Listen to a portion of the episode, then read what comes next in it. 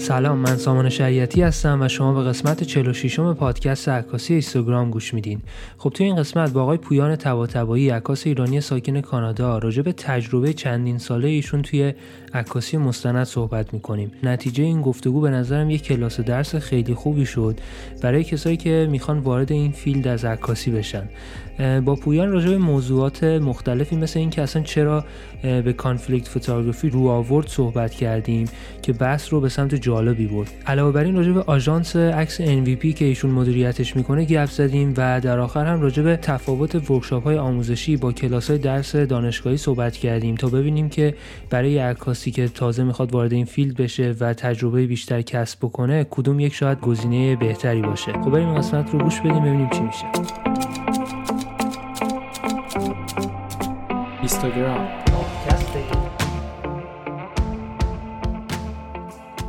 سال 1376 اولین باری بود که عکاسی ای رو به معنای اینکه کارتون در این نشریه کار بشه و جدی کار بکنید شروع کردم که میشه فکر می‌کنم 20 سال پیش تقریبا. با انتخابات دوره اول آقای خاتمی و با یک نشریه سوئیسی تونستم کار بکنم. در واقع از اون موقع شروع شد کار عکاسی و بعدش تا سال 2000 در ایران بودم و سال 2000 که اون هم الان 20 سال میشه فکر می‌کنم بله دیگه 20 سال میشه. الان در کانادا هستم.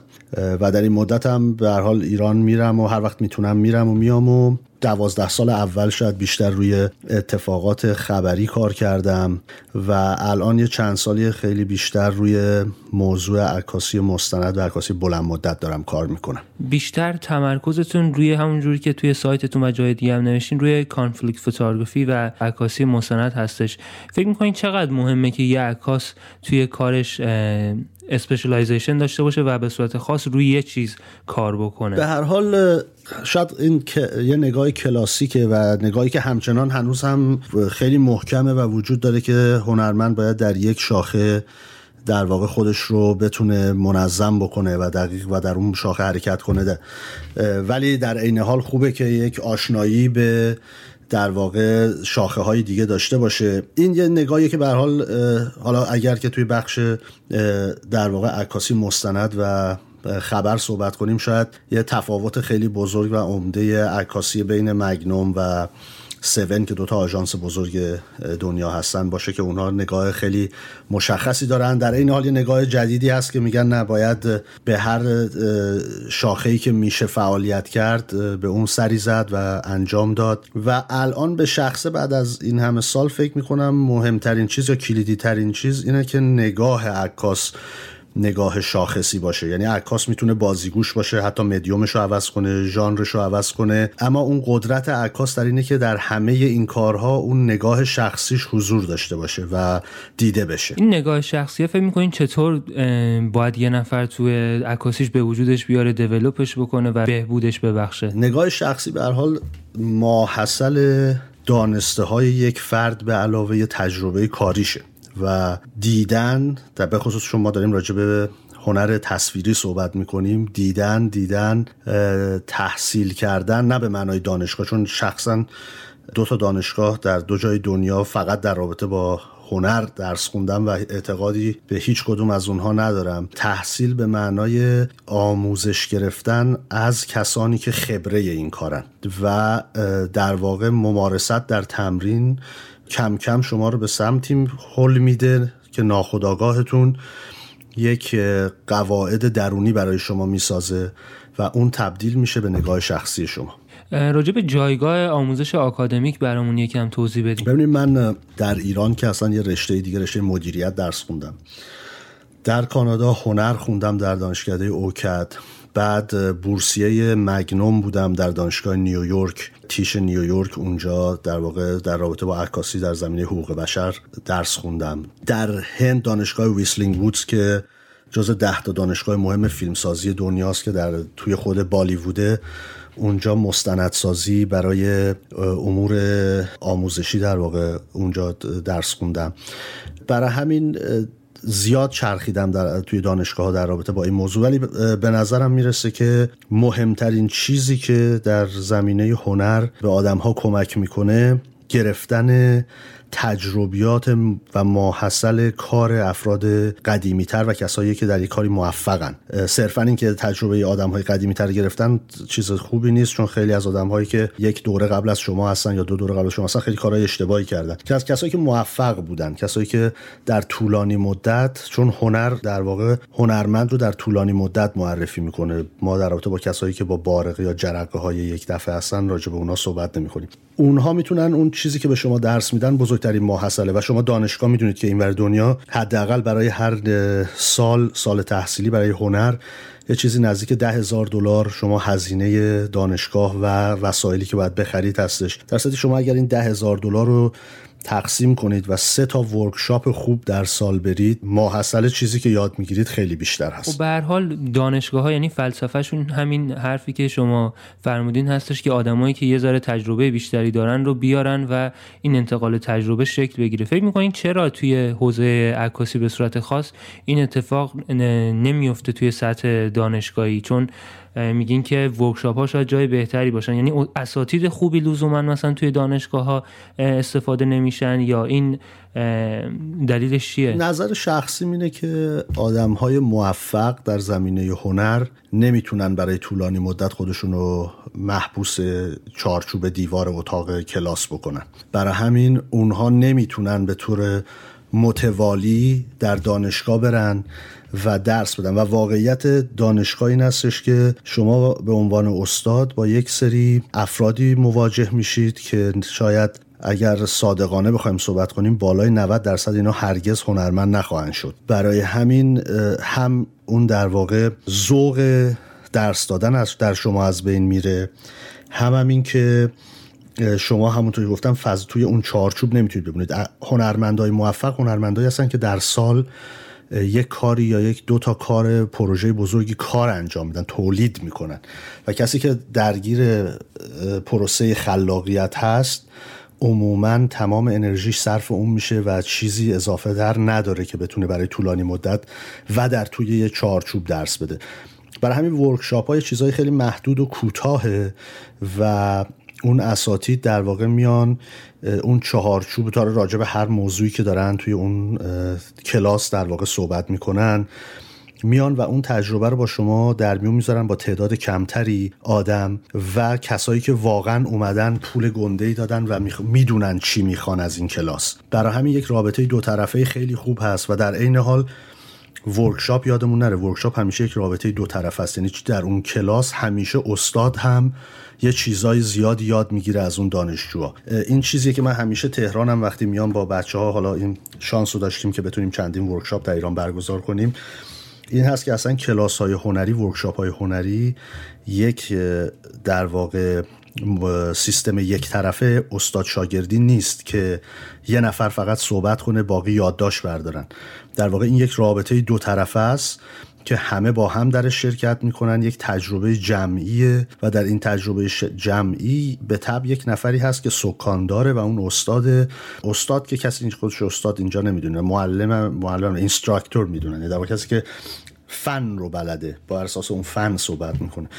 و اون هم در این زمینه با بچه ها کار می‌کنه. خیلی وقتا هم هست که شما حتما لازم نیست که شاگرداتون رو قانع کنید یا شاگردا شما رو قانع کنن چون هنر اصلا بحث قطعیتی درش وجود نداره. پس فکر می‌کنم جذابیت ورکشاپ ها نسبت به دانشگاه‌ها اینه که خب به حال اون فرد instructor ی که میاد اونجا تدریس می‌کنه خودش به صورت جدی توی بخش عملی کار هم داره تجربه می‌کنه و این ورکشاپ ها انگار مثلا یه break ی هستش براش که میاد انتقال تجربه شکل می‌گیره و قشنگی دیگه هم اینه که همه کسایی که شرکت می‌کنن اونها هم به عکاسی به شکل جدی فکر می‌کنن و باعث میشه که یه همافزایی ایجاد بشه. تجربه شما هم همینجوری بوده؟ 100 درصد 100 درصد. من الان این شانس رو داشتم که در هفت ماه گذشته با آژانس 7 در یه مستر کلاسی که این اولین باره در سیستم انقدر حرفه ای اتفاق افتاده که شما یک پروسه رو در هفت ماه با دوازده تا اینستراکتور حرفه ای کار می‌کنید کار کردم و واقعا ماحصل اون در 15 روز پیش که ما در واقع به پایان اون سفر رسیدیم سفر هفت ماهه. نظیر بود 24 تا عکاس از نقاط مختلف دنیا و در این طول این مسیر با اینکه لول های عکاس با هم فرق داشت ولی شما در پایان می‌دیدید که ماحصل جمعی این پروژه یه کار بسیار زیبا و خوبی خب می‌دونم که خیلی از کسایی که به این پادکست گوش میدن خیلی دوست دارن بدونن که چطور میشه توی این ورکشاپ های مخصوصا بین المللی شرکت کرد. میشه توضیح بدین که به صورت خاص این ورکشاپی که الان راجع به صحبت کردین شرایط اپلیکیشنش چجوری بود و چه چیزایی اونجا یاد گرفتین؟ درست ببینید بیشترین چیز و مهمترین چیز که تجربه شخصی من در این چند سال در ایران نشون میده که یک مسئله کلی هست در ایران بینظمی و بی اهمیتی چیز هست. یعنی عموما کسانی که در ایران کار عکاسی می‌کنن حتی اگر عکاس خیلی خوبی هستن به عنوان کسی که یک تصویر رو خلق می‌کنه از ساز و کار پایانی کار بی اطلاعن یعنی وقتی شما برای یه عکاس ایرانی یه assignment ی در نظر می‌گیرید که در ایران انجام بده اون صرفا میره توی اون فضایی که باید بره کار کنه تصویری رو که باید بگیره می‌گیره می‌تونه بگیره و اون قصه رو می‌سازه. بعد برای شما اینو روی چهار تا فایل ساده کوچیک میفرسته. در واقع نه caption ی می‌نویسه نه statement ی می‌نویسه نه عکس‌ها در سایز درست FTP میشه. یعنی اصلا عموما یه نکته بزرگی که اگر بچههایی که در ایران دارن گوش میدن می‌تونن راجع به این خودشون با خودشون با دنیا در خلوت خودشون فکر کنن این هستش که چیزی به نام چهارچوب صفر تا صد کار وجود نداره. و برای این ورکشاپ ها شما دقیقا باید همین کار رو انجام بدید. یعنی شما از اول برای هر ورکشاپی که می‌خواید کار کنید بر اساس اون ورکشاپ باید یک پورتفولیوی مرتبی بسازید به تعداد عکسی که اونها می‌خوان سایزی که اونها می‌خوان و بعد statement یک تقاضا یک در واقع یه letter of intent هست. یعنی در واقع نامه علاقمندی به شرکت. شما باید در این نامه علاقمندی به شرکت که چرا دوست دارید در اونجا شرکت کنید. با چهارچوب صحیح استاندارد درستی که استاندارد نگارش آمریکای شمالی هست که حالا در دنیا الان غالب اینه. نامتون رو توضیح بدید و دقیقا تمام چیزهایی که مد نظر هست رو انجام بدید. اتفاقا بچه های یعنی کسایی که در 7 اونجا عضو 7 هستن در یک گفتگویی که با هم داشتیم به من گفتن اتفاقا ما از ایران هم خیلی علاقمند بودیم که بتونیم حتی قدیم چند نفر بتونیم بگیریم حتی یکی دو نفر رو هم تا یه جاهایی پیش رفتیم اما به نظر اومد که اینها کارشون رو کامل انجام نمیدن و اون اهمیت رو نشون نمیدن که واقعا براشون چقدر مهمه. و این یه چیزی که یه مشکل کلیه در عموما سیستم داخلی ایران چون ما هم به حال یه آژانس خارجی هستیم که با عکاسای ایرانی کار می‌کنیم و همیشه این این مشکل رو داریم که هیچ کاری به عنوان یک کار کامل و تمام شده به دست ما نمی‌رسه. این چیزی که من خودم دیدم حالا ما یه گرانت خیلی کوچیکی ارائه میدیم به عکاسای ایرانی اون چیزی که من دیدم انگار بیسیک کار رو جایی آموزش داده نشده و کوچکترین چیزها بعضی وقتا نادیده گرفته میشه. مثلا اگر که جایی به شما میگن فلان توضیح رو راجع به پروژهتون بدین یا فلان جا مثلا این عکس باید آپلود بشه من خودم چند بار تا چون این کار رو دیدم دوستان مثلا یه لینک مثلا میگه آقا لینک پورتفولیوتو بفرست برای ما یه لینک مثلا page اینستاگرام میفرستن یا یه سایتی که مثلا یه جای عکسشون یه بلاگ بلاگی که یه جایی عکسشون رو کار کرده اونو میفرستن. انگار اینجور چیزها شاید خیلی روش آموزش داده نشده و نمیشم خیلی خورده گرفت. چون نیست دیگه. مثلا فضای آکادمیکی که درست حسابی مثلا بخواد این چیزها رو توضیح بده نمی‌دونم هست یا نیست واقعا. یه مسئله کلی که در عکاسی عموما در هنر خصوصا در عکاسی وجود داره این هستش که ما مستمر یک مکتبی در ایران نداریم که بگیم یک سری عکاس هستن که اینها در, در واقع پشت هم شروع شدن و ادامه پیدا کردن. مثل آژانس های خوب دنیا مثل مدرسه های خوب دنیا که شما می‌بینید همیشه یه نسل یه نسل دیگه رو پرورش داده بعد اونا نسل بعدی رو پرورش دادن و همینطور یک سیری و یک خطی ادامه داشته. این همیشه در ایران بریده بوده. الان نسل قدیمی عکاسای ایران که بسیارم من دوستشون دارم دوستان خیلی خوب منم هستن و کسانی که انقلاب و عکاسی کردن جنگ و عکاسی کردن جنگ ایران و عراق و عکاسی کردن اینها آدم های دلی هستن یعنی عکاس های دلی هستن چون که سواد تحلیل ندارن و سواد آکادمیک تحلیل ندارن و شما وقتی نتونید یک عکس رو تحلیل کنید هرگز نمی‌تونید اونو یاد بدید به دیگران برای که نمی‌تونید چرایی خوب بودن عکس رو توضیح بدید. برای ما این ما اینو این مسئله رو نداریم در ایران و بعد ما نقد نداریم مثلا هرگز ما نقد هنری نداشتیم. فقط در سه سال قبل از انقلاب یک گروهی رو میارند و اونها دو نفر در واقع منتقد هنرهای تجسمی حرفه‌ای ما داشتیم. که اونم بعد انقلاب به هم می‌خوره. بعدم عموما کسانی مثل در واقع حمید سوری یا مثل روین پاکباز یا کسایی که به هر حال مثلا حتی آیدین آقداشلو که قلم نقد خوبی دارن اونها عموما تو حوزه هنرهای تجسمی بخش نقاشی و مجسمه و این چیزها قلم زدن. یعنی هیچ وقت در حوزه عکاسی یا به صورت حرفه‌ای ورود نکردند یا در اون بخش توان این رو ندیدند که فعالیت کنن. خیلی عالی. بعد این workshop ها معمولا هزینه ها چجوریه برای کسی که علاقه منده بخواد شرکت کنه معمولا؟ ببینید workshop هایی که در دنیا هست به به طب مختلف دیگه. عموما workshop هایی که جدی هست حدود 3000 دلار 4000 دلار یا یا 3 4000 یورو شروعش هست. و اونا صرفا فقط هزینه workshop هستش. در واقع شما باید هزینه های جانبی هم در نظر بگیرید. مثل این ورکشاپ 7 که مدت زمانش هفت ماه بود ما سه دوره باید می‌رفتیم بارسلون اسپانیا. خب هر کسی از هر جای دنیا که میومد باید هزینه های در واقع سفرش رو اقامتش رو خورد و خوراکش رو اینها رو برای همین اینها روی هم در آخر این هفت ماه یه چیزی نزدیک دوازده تا چارده هزار دلار می‌شد. و حالا پروژه های کوتاهتری هست که الان خوشبختانه حالا این خوشبختانه که میگم از این جهت که بعد از اومدن این ویروس کرونا اولین بار هست که جهان به معنای جهان پیر نه جهان نسل جدید متوجه اهمیت فضای مجازی شدن. و شما می‌بینید که در طول همین دو هفته گذشته مگنوم و سون کل سایتشون رو عوض کردن و رفتن به سمت workshop های آنلاین. و workshop های آنلاین که الان من دارم می‌بینم 7 هفت دوره workshop online گذاشته و workshop هاشون واقعا متفاوت از workshop هاییه که شما توی یه festival میرید. حالا سه کنارش سه تا یه روزم گفتگو هست و portfolio review هست و اینا. این اصلا یه جهان دیگریه. برای اینکه برای اینکه با شما یک پروژه‌ای رو می‌سازن در طول اون مدت.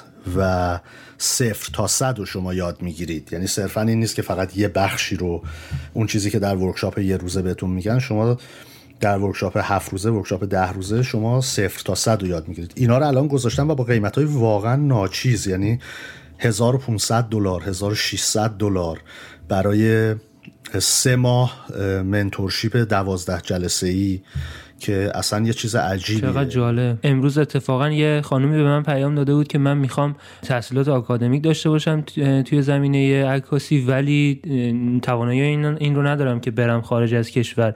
آیا جایی هست که به صورت آنلاین آموزش بدن که شما الان گفتین این این جاها هستن؟ بله بله الان خیلی الان بنیاد پولیتسر یه بخش جدیدی رو داره شروع می‌کنه که کارهاشو آنلاین انجام بده. خیلی از کسایی که من می‌شناسم که عکاسن دارن شروع می‌کنن توی سایت هاشون workshop های آنلاین بذارن. خیلی جالب من امروز داشتم اتفاقا با تیم خودمون در ایران صحبت می‌کردم در رابطه با اینکه ما خودمون سیستم کارامون رو بیاریم روی این در واقع اپلیکیشن زوم که همه جا الان همه دنیا داره از این استفاده می‌کنه و متاسفانه زوم در ایران فیلتره. یعنی انقدر این چیزها گاهی وقتا احمقانه است که یک اپلیکیشنی که آدم ها می‌تونن از طریق اون با هم گفتگو کنن و یه فضای حرفه‌ایه که میشه انقدر به شما امکانات میده که شما می‌تونید در فضای online whiteboard داشته باشید بتونید lecture تون فیلمتون رو نشون بدید. همه این کارا رو بکنید هیچ کدوم در ایران قابل استفاده نیست و حالا ما داریم میگردیم راه دیگه ای پیدا کنیم برای. این workshop هایی که میگین آنلاین شده قراره که تا همیشه بمونه یا صرفا به خاطر اینکه الان شرایط دنیا اینجوری شده اینا رو محدود می‌خوان آنلاین ارائه بدن بعدا دوباره برگردن به همون فضای آفلاین و حضوری؟ من بهتون قول میدم که جهان دیگه هرگز به سمت عقب بر نمیگرده. یعنی این فضای آنلاین همچنان خواهد بود. ولی در کنارش کارهای حضوری و ورکشاپ های حضوری هم به تب جای خودشون رو خواهند داشت. ولی فضای آنلاین این کمک رو می‌کنه که با قیمت و هزینه پایینتر و تعداد دانشجوی بیشتر بتونن آژانس ها کار کنن. برای اینکه آژانس ها امروز بیشترین درآمدشون از آموزشه. یعنی دیگه دوران فروختن عکس به پایان رسیده. هیچ آژانسی در دنیا از فروش عکس گذران زندگی نمی‌کنه. بحث آژانس شد. راجع به پیدایش NVP برامون توضیح بدین. اینکه ایدهش از کجا اومد چرا این کار رو انجام دادین و مشغول چطور فعالیت هایی هستین تحت NVP سال 2002 ما با یک گروه چند نفره چند ملیتی تصمیم گرفتیم یه فعالیت جدیدی در زمینه عکس در کانادا انجام بدیم و این آژانس رو تأسیس کردیم. با سرعت خیلی کم یواش یواش کار کردیم.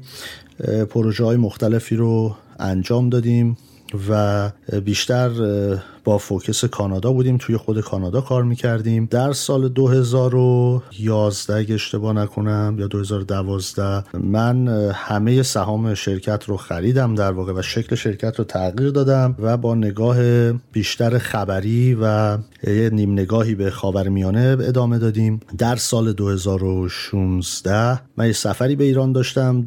به نظرم رسید که فضای کاری طوری هست که ما این امکان رو داریم که بتونیم با ایران تولید پروژه های جدید بکنیم. یه بخشی جدیتر شد. 2017 کلا سیاست کمپانی عوض شد و رفتیم به سمت اینکه با ایران کار کنیم. 2017 و 18 یه مقداری گروهی رو تشکیل یه گروهی رو تشکیل دادیم در ایران و شروع کردیم به تولید یه سری در واقع پروژه بعد به تب مثل همه شرکت ها وقتی که یک فرایند جدیدی رو پیش می‌گیرن تغییراتی درشون ایجاد میشه. به حال در سال 2000 و انتهای 2018 و اول 2019 یه مقداری تغییراتی داشتیم. تقریبا بر دو نفر از تیم جدا شدن و یک نفرم از کسانی که با ما به عنوان عکاس باش کار می‌کردیم جدا شدن و از اون موقع داریم همچنان رو پروژه کار می‌کنیم. در سال یک گرانتی در ایران میدیم کوچیک هست ولی به هر حال کار می‌کنه. بحث گرانت نیست چون که چون گرانت به این معناست که شما یه پولی یک بار به یک کسی میدین یه پروژه انجام بده. ما در واقع یه منتورشیپ میدیم که یک پروژه رو تولید می‌کنیم. دو تا پروژه قبلا با آقای علی سوته و جلال شمسازران کار کردیم که جلال تونست برای اون پروژه جایزه پوی رو بگیره. و بعد امسال هم سال گذشته هم دو تا عکاس دیگه برنده این منتورشیپ شدن که معصومه بهرامی که داره روی پروژه دارو کار می‌کنه در ایران و کار خیلی زیبایی هست و همچنین سلمان سامدلیری که از شما هم یک grant برنده شده و سلمان هم مشغول پروژهش بود که به حال یک سری مسائل خانوادگی متاسفانه براش پیش اومد و یه ذره با سرعت کمتری داره ادامه میده. ولی مشغول در کنار اون ما سالانه در ایران حداقل یه workshop برگزار می‌کنیم. workshop ایده تا اجرا برگزار می‌کنیم یعنی workshop بلند مدت هفت روزه که توی اون هفت روز در واقع تولید داریم و تولیدات خوبی داریم. جالب اینجاست که دیدم بچههایی که شما توی این پادکست های قدیمی باشون صحبت کردیم جز کسایی بودن که به حال حتی خیلی هاشون در ورکشاپ های ما شرکت کرد. ایول.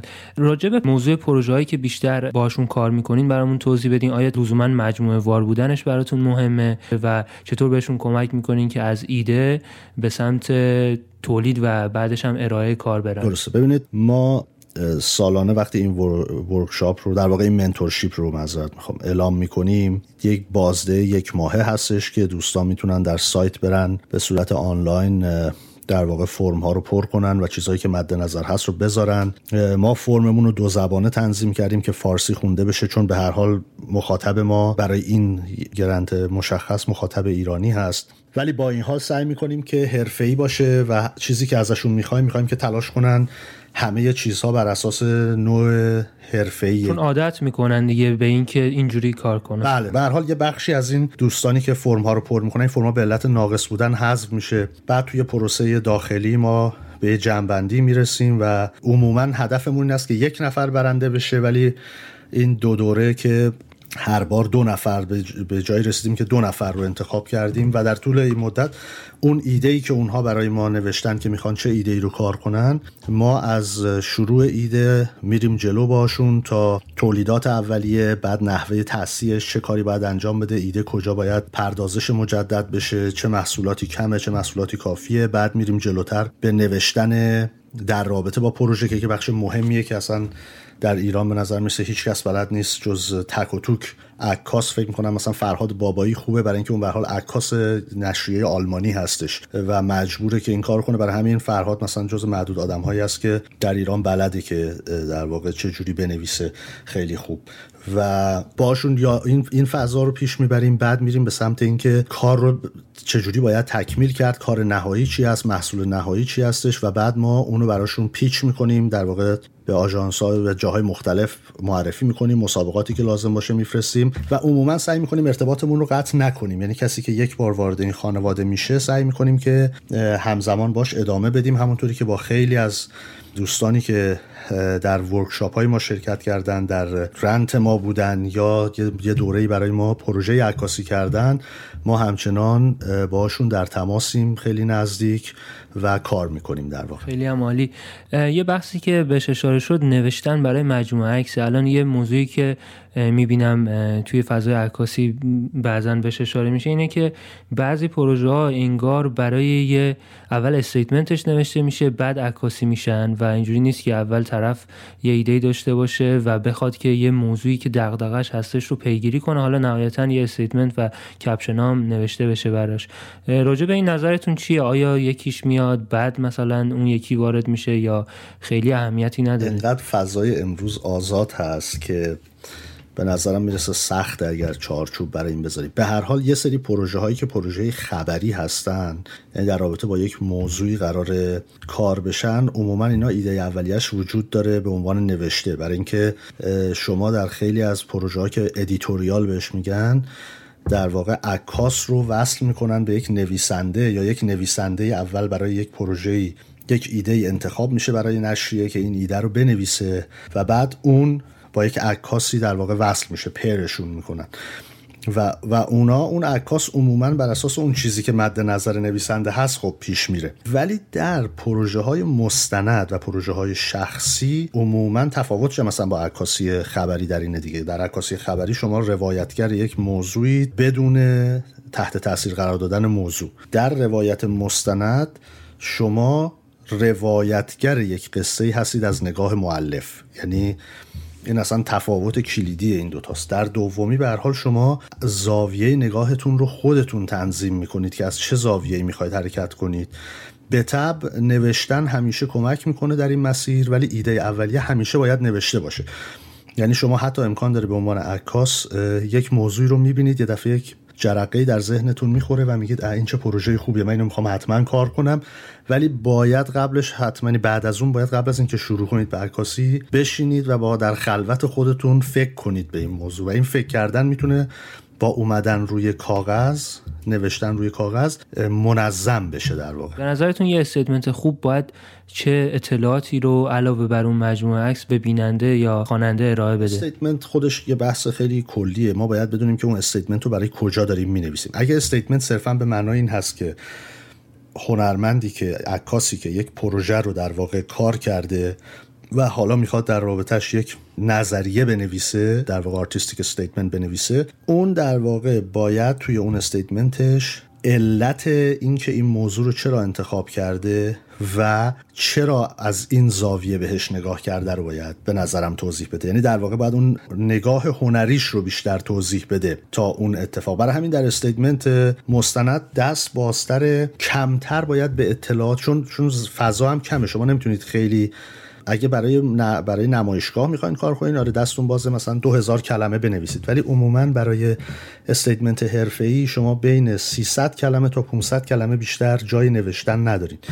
برای مسابقات عکاسی که اصلا 150 کلمه است. یعنی فضا برای نوشتن چیزهایی که بدیهی هست احتیاج نیست. چون یه وقتایی ما احتیاج داریم که یه سری اطلاعات بدیم. مثلا بگیم در ایران مثلا نمی‌دونم سیلی که در ایران اومد از شمال ایران اومد تا جنوب ایران رفت و 370 هزار 380 هزار تا بی خانمان شدن. این اطلاعات چون توی عکس نیست این لازمه. ولی اگر بخواید بنویسید از شهر بابل شروع شد رفت آمل بعد رفت نمی‌دونم رسید به پل دختر پل دختر پیچید دست راست رفت پایین. اینا چیزاییه که اطلاعات بدیهی شما می‌دونید. وقتی میگید از شمال ایران شروع شد تا جنوب ایران همه رو در بر گرفته و بیننده و خواننده هم چیزی بهش کمک نمی‌کنه این مطلب اضافه بشه. برای همین باید اطلاعاتی که مهم هست و در توی عکسان نیست و نگاه شخصی. مهمترین بخش توضیح نگاه شخصی. درسته. اون fact ایی که مثلا راجع به یه مجموعه هست مثل اینکه مثلا سیل از کجا شروع شده و کجا رفته اینجور چیزا بیشتر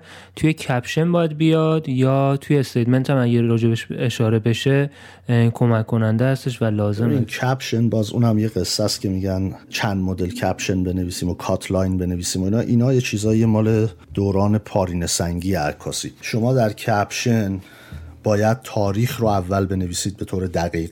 بعد محل رو به طور دقیق بنویسید که کجاست و بعد اتفاقی که داره میفته. اگر چهره مهمی در تصویر وجود داره که باید بهش معرفی کرد. مثلا باید گفت این نخست وزیر کشور فلانجاست یا این وزیر بهداشت کجاست. اون آدم public figure هست. یعنی آدمی که چهره شناخته شده است. اسم اون آدم باید درش ذکر بشه وگرنه باقی مهم نیست که چه کسی هست اون چی شده. و یک اطلاعاتی که عموما یه اطلاعات بسیار کوچیکی که در پیرامون عکس است یعنی اون فضا رو توضیح میده.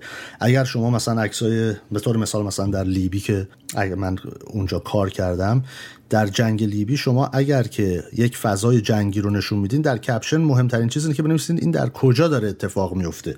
چون همه کشور درگیر جنگه.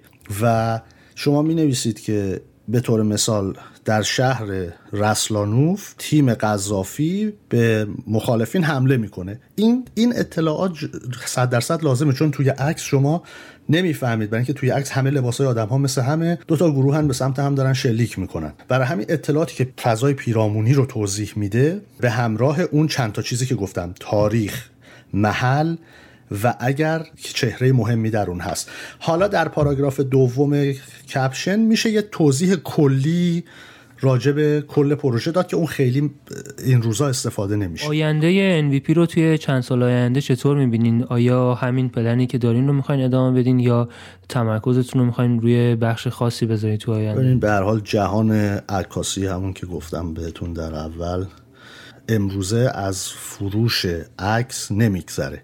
یعنی هیچ آژانسی از فروش عکس امروز زندگی نمی‌کنه. امروز آژانس ها در سمت به سمت آموزش میرن. شاید چهل درصد فروش درآمد سالانشون از آموزش هست.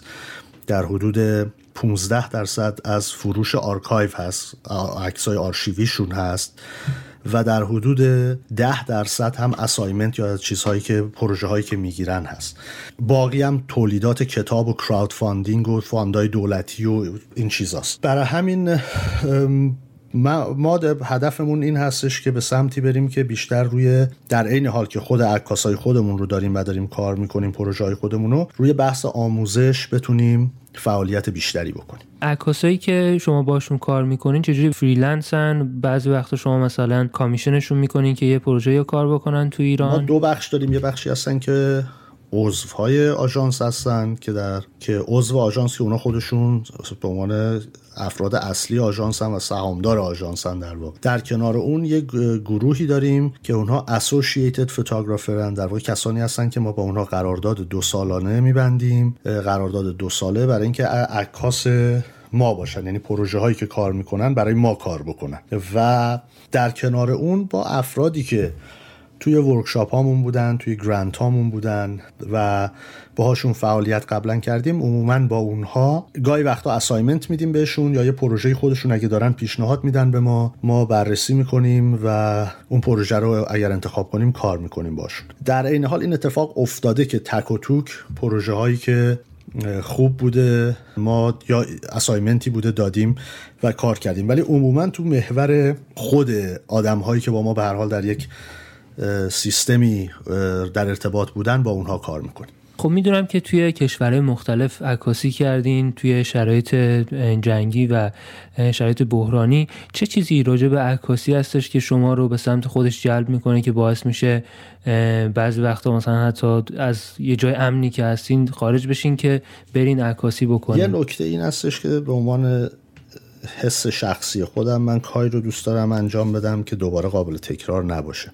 برای همینم است که توی عکاسیم عموما خیلی به ندرت شده که توی استودیو عکاسی کرده باشم مگر اینکه برای یه چیز خیلی خاصی. و این هیجان این که شما بتونید یک واقعیتی رو در لحظه ثبت کنید و واقعیتی که به صورت خیلی سریع در حال گذر هست. این برام خیلی جذابیت داشته. این روزا بیشتر برای آدما سنشون که زیاد میشه حال و هواشون هم تغییر می‌کنه. اتفاقا همین هفته با هم کریستوفر موریس اگه بشناسید که عکاس خیلی معروف سون با کریستوفر موریس صحبت می‌کردم هم با ران هویف هر دو به حال های بزرگ conflict و جنگ و فضای تشنج هستن. با اونا صحبت می‌کردم که شما دیگه سالهاست conflict کار نمی‌کنید. آیا دیگه نمی‌کنید؟ و هر دوتا متفق القول بودن که نه دیگه دوره conflict برای ما تموم شده برای اینکه آدم سنش که زیاد میشه به تبع اون آزادیش در واقع مدلش تغییر می‌کنه. آدم خانواده داره درگیری های زندگی داره خونه داره در واقع دق دغدغه هایی داره که به اونها بیشتر فکر کنه و دست و پاش بسته میشه به تبع شرایطش عوض میشه. این اتفاق از برای منم همینطوری است برای همین منم الان چند سالیه که همچنان جنگ همیشه جنگ همیشه دغدغه زندگی من بوده. به حال ما نسل جنگیم توی جنگ بزرگ شدیم. من مادرم نرس بوده. برای همین هستش یعنی نرس هست هنوز.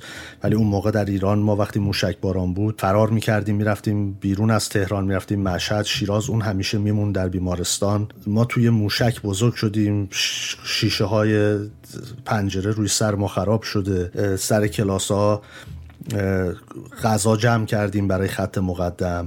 برای همین یه بخش بزرگی از زندگی همه ماها که در اون دور زندگی کردیم فضای جنگ بوده. بعدش هم به حال من یه بخش کوچیکی از خانوادم در خوزستان بودن و جنگ زده از خوزستان فرار کردن. برای همین این دغدغه همیشه در پس ذهن من بوده. بعدم اینا همه منو شاید هل داد که من رفتم در مصر و لیبی اون مدت کار کردم و بعد رفتم درگیری های هند و کار کردم. برای همین همیشه در فضاهای اینطوری کار کردم.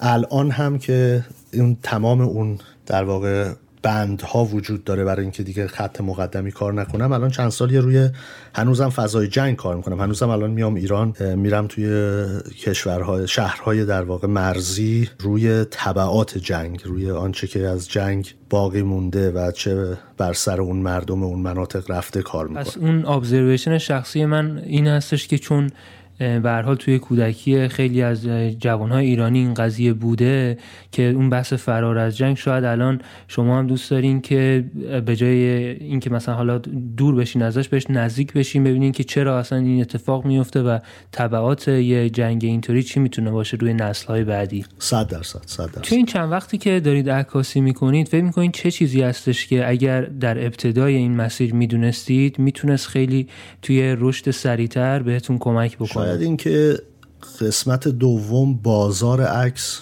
چقدر فضای پیچیده و مافیایی خودش رو داره. مافیایی به نه به معنای بد به معنای اینکه یعنی چهارچوب و مسیر خودش رو داره و برای پیدا کردن اون مسیر چقدر مهمه که آدم در همون پله های اول بتونه بره و به اونها دست پیدا کنه. بحثی که الان هست اینه که میگن فوتو جورنالیست شدن دیگه عملا واقعا کار سختیه و مثل هفخان رستمه. تجربه شما چجوری بوده؟ فکر می‌کنین اینطور هست؟ فوتو جورنالیست شدن اگه از بحث از لحاظ بخش مالی بهش نگاه کنیم که اصلا کار اشتباهی انجام دادنش. چون چیزی در واقع از لحاظ مالی تامین مالی وجود امروزه که دیگه اصلا وجود نداره. شما ببینید توی همه آژانس ها شرکت ها رسانه های بزرگی که وجود داره شاید کمتر از 100 عکاس در دنیا باشن در بخش عکاسی خبری که درآمدی بالای 100 هزار دلار در سال دارن. در صورتی که چندین هزار عکاس وجود داره دیگه. برای همین از لحاظ مالی که کلا اصلا کار اشتباهیه. از لحاظ اینکه چجوری میشه وارد بازار کار شدیم که تعداد روزنامه ها در دنیا به شدت داره کم میشه و هزینه یعنی بودجه موجود برای هزینه کردن داره به تب کاملا تموم میشه. دیگه الان اون دورانی که ده سال پیش بودش که شما رو یک آژانسی یا یک روزنامه یا یک مجله میفرستاد به یک کشور دیگه ای هزینه های سفر شما رو می‌داد هزینه خورد و خوراک شما رو می‌داد فیکسر شما رو می‌داد راننده رو می‌داد مترجم رو می‌داد و بر کنار همه اینها هزینه دستمزد روزانتون رو هم می‌داد. این تموم شده. یعنی دیگه اصلا همچین چیزی وجود نداره. نهایتا میگم همون 100 تا عکاس شاید بتونن در سال هم همچین کاری بکنن. برای همین الان فضای عکاسی بسیار فضای سختیه. در عین حال یه نکته دیگه ای که خوب شده اینه که این سوشیال میدیا و فضای مجازی این اجازه رو داده که هر کسی بتونه ماحصل کاری خودش رو به صورت خیلی ساده در در واقع برای برای عموم راحت بذاره که بتونن ببینن. یعنی دسترسی آزاد شده. ولی اینکه چه جور آیا چقدر این دسترسی دسترسی واقعا کار می‌کنه و چقدر امکان داره که کار شما دیده بشه خب یه بحث خیلی پیچیده و طولانیه و عموما خیلی این عدد کمه. و الان میگم تا الان هم عموما بخش مدیای حرفه‌ای فضای مجازی رو خیلی به رسمیت نمیشناخت. ولی این بیماری باعث شد که برای اولین بار دولت مردا تمام کسانی که چون می‌دونید که کسایی که عموما رئیس روزنامه های بزرگن یا از تصمیم گیرنده های رسانه های بزرگن آدمایی که بالای 60 70 سالشونه. و اونایی که بالای 60 خورده ای سالشونه عموما با دنیای مجازی اون ارتباطی رو ندارن که نسل جدید داره. و این اولین باری که اونها واقعا اهمیت این رو دارن لمس می‌کنن و و این ویروس اولین ویروس این تنها ویروسی نیست که اومده باشه و تموم بشه. این شروع یک جهان جدیده و از این ویروس هایی که جهانگیر خواهد شد بسیار زیاد ما در آینده خواهیم داشت. به صورت کلی چه تغییراتی توی صنعت عکاسی حس می‌کنید؟ آیا یه شیفتی به سمت تولید مولتی میدیا ویدیو و اینجور چیزا حس می‌کنید؟ 100 درصد. از الان مالتی میدیا جایگاهش به شدت داره قدرتمند میشه. الان تمام روزنامه ها هم که عکاس می‌خوان بگیرن عکاسی رو استخدام می‌کنن که حتما بتونه ویدیو بگیره و حتما بتونه مالتی میدیا بسازه. یعنی دیگه اون قدیم نیست که یه فیلم بردار جدا باشه یه عکاس جدا باشه یه نفرم بشینه اینا رو تو اتاق edit آماده کنه. اینا احتیاج دارن به کسایی که بتونن یه پکیج بسازن در واقع خیلی سریع و اون رو بفرستن برای رسانه. شاید یه دلیلش هم همین بحث هزینه های این کار باشه که چون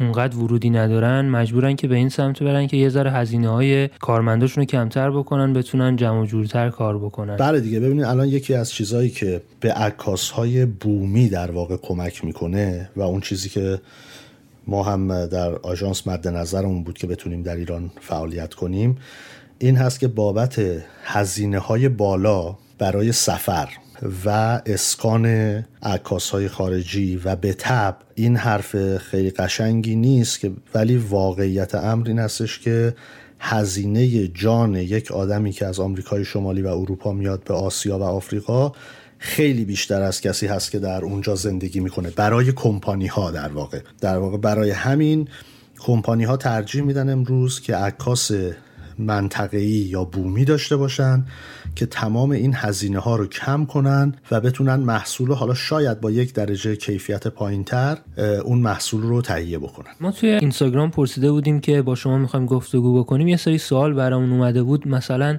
دوستان پرسیده بودن که یه عکاس جوان باید روی چه جنبه ای از کار عکاسیش الان تمرکز بکنه؟ عکاس جوان و عکاس پیرم نداره. من اینو همیشه میگم.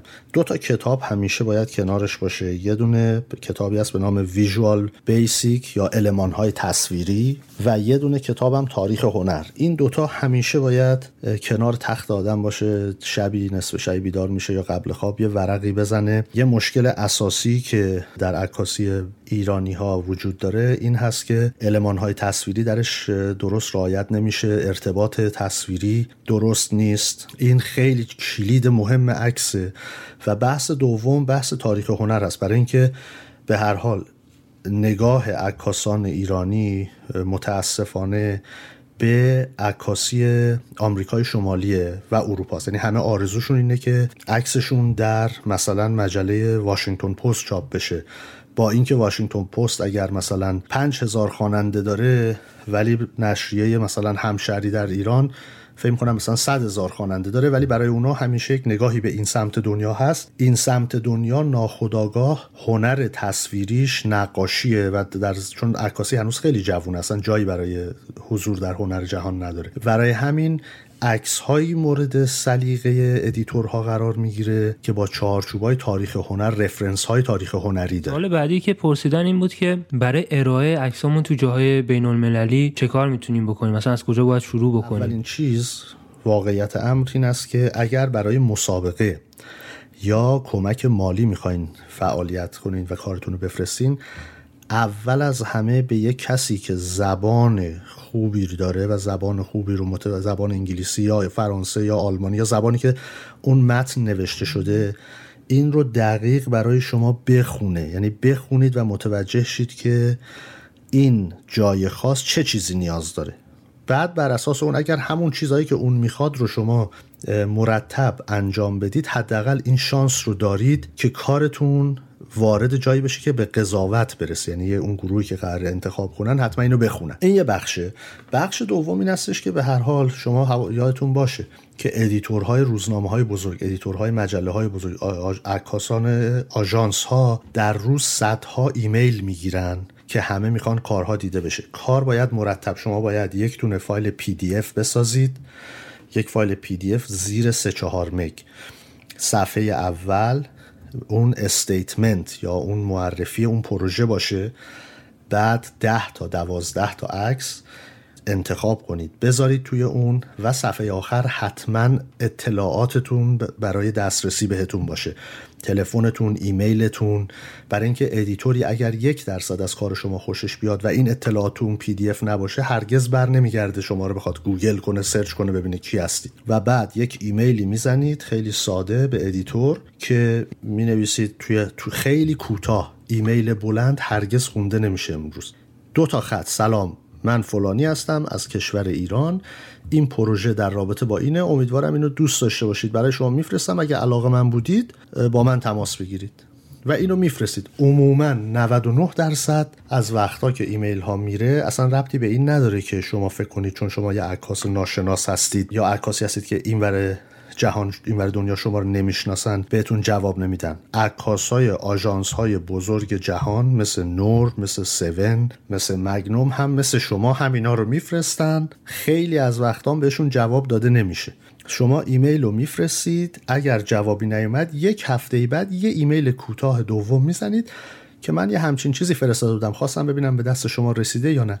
اگر بار دوم جوابی نیومد دیگه, دیگه دنبال نکن. دقیقا. به عنوان یکی از سوالای آخر می‌خواستم بپرسم که از چه چیزی الهام می‌گیرین توی کارتون؟ حالا عکاس یا هر شخص دیگه یا کتابی چیزی؟ از زندگی. از زندگی بهترین چیز زندگی آدم ها پر از نکات جذاب. آقای کیارستمی گفتن که من همیشه توی زمین خودم بهتر بازی می‌کنم. برای همین همین پیرامون خود آدم ها بهترین جاست برای الهام گرفتن. یه مسئله هست که این اتفاقا جان استنمایر میگه و خیلی حرف جالبیه. میگه که ما هیچ وقت مادر و پدرهامون رو درست نمی‌فهمیم که اینها کی هستند چون ما همیشه از نگاه بچهشون بهشون نگاه می‌کنیم. در صورتی که اگر ما اینها رو از بیرون به عنوان آدمهایی که با ما نسبتی ندارن ببینیم شاید خیلی آدمهای جذاب و جالب و قصه های زیادی داشته باشن برای گفتن. چقدر حرف عمیق و جالبی بود واقعا. اتفاقا توی این چند وقت اخیری که دارم قسمت های مختلف رو ضبط می‌کنم که سوالایی که می‌پرسم اینه که فکر می‌کنین که تاثیر بومی کار کردن چیه؟ چون خیلی ها فکر می‌کنن که اگه می‌خوان مثلا عکاس موفقی باشن حتما باید از جاهای خیلی معروف عکاسی بکنن یا پروژه هایی که خیلی الان رو بورسن عکاسی بکنن. ولی بارها و بارها دیدیم که نه اگه شما یه پروژه بومی کار بکنی و واقعا پشتش انرژی بذاری دیده میشه و اون خودش اصلا میشه یه پروژه که همه میان راجع صحبت 100 درصد 100 درصد. ببینید من همون بحث تاریخ هنر رو که کردم شما باید بومی کار کنید با استاندارد جهانی. یعنی یعنی چی؟ یعنی شما می‌تونید یه فیلم باز برگردیم با آقای کیارستمی. شما می‌تونید یه فیلم بسازید در یک روستایی در ایران که یک تعداد بزرگی از جمعیت جهان حتی نمی‌دونه ایران کجاست. بعد یه روستایی در اون شما برید کار کنید و بسازید. اما با زبان جهانی با دیالوگی که کمه با دیالوگ تصویری صحبت می‌کنه کار. یعنی در واقع تصویره که داره صحبت می‌کنه و میرید جهانی میشید. برای همین بومی کار کردن بهترین کاره. چون که شما اگر قرار بشه همون پروژه رو کار کنید که آقای بنلوی هم داره در خونش کار می‌کنه که خب اون بهتر از شما کار می‌کنه اونو. چرا باید کار شما رو دید؟ شما باید بتونید کار بومی در فضای خودتون اما با کلید واژه زبان کیفیت جهانی کار خیلی هم عالی. اگر که چیز دیگه ای هست که فکر می‌کنید باید راجبش صحبت می‌کردیم و نکردیم و از قلم افتاد خیلی دوست دارم که بشنوم. نه خیلی ممنون. من همیشه با دوستانی که این فرصت پیدا میشه صحبت کنم در رابطه با عکاسی همیشه میگم به حال این شانس رو داشتم که تجربه های خیلی زیادی در جاهای هم فضای آکادمیک هم فضای حرفه‌ای داشته باشم. برای همین من بچه های یا دوستانی که علاقه دارن اگر چیزی سوالی دارن من همیشه خوشحال میشم و همیشه جواب میدم. من ایمیلی نیست که یا پیغامی در در واقع اینستاگرام هم نیست که جواب ندم. به تب بابت درگیری کارام امکان داره یه مقداری زمان ببره ولی حتما جواب میدم. از این جهت اگر کسی از دوستانی که این پادکست رو میشنوه هر وقت سوالی سوال مربوط به عکاسی دیگه یعنی سوالی که مربوط به این باشه که بتونه کمکش کنه در مسیری که می‌خواد قدم برداره در فضای تصویری. باشه همیشه می‌تونن خیلی ساده و راحت به ایمیل سایت خود من یا توی همین فضاهای دیجیتال در واقع و الکترونیک جایی برای من پیغام بذارن که من ببینم حتما من جواب خواهم داد.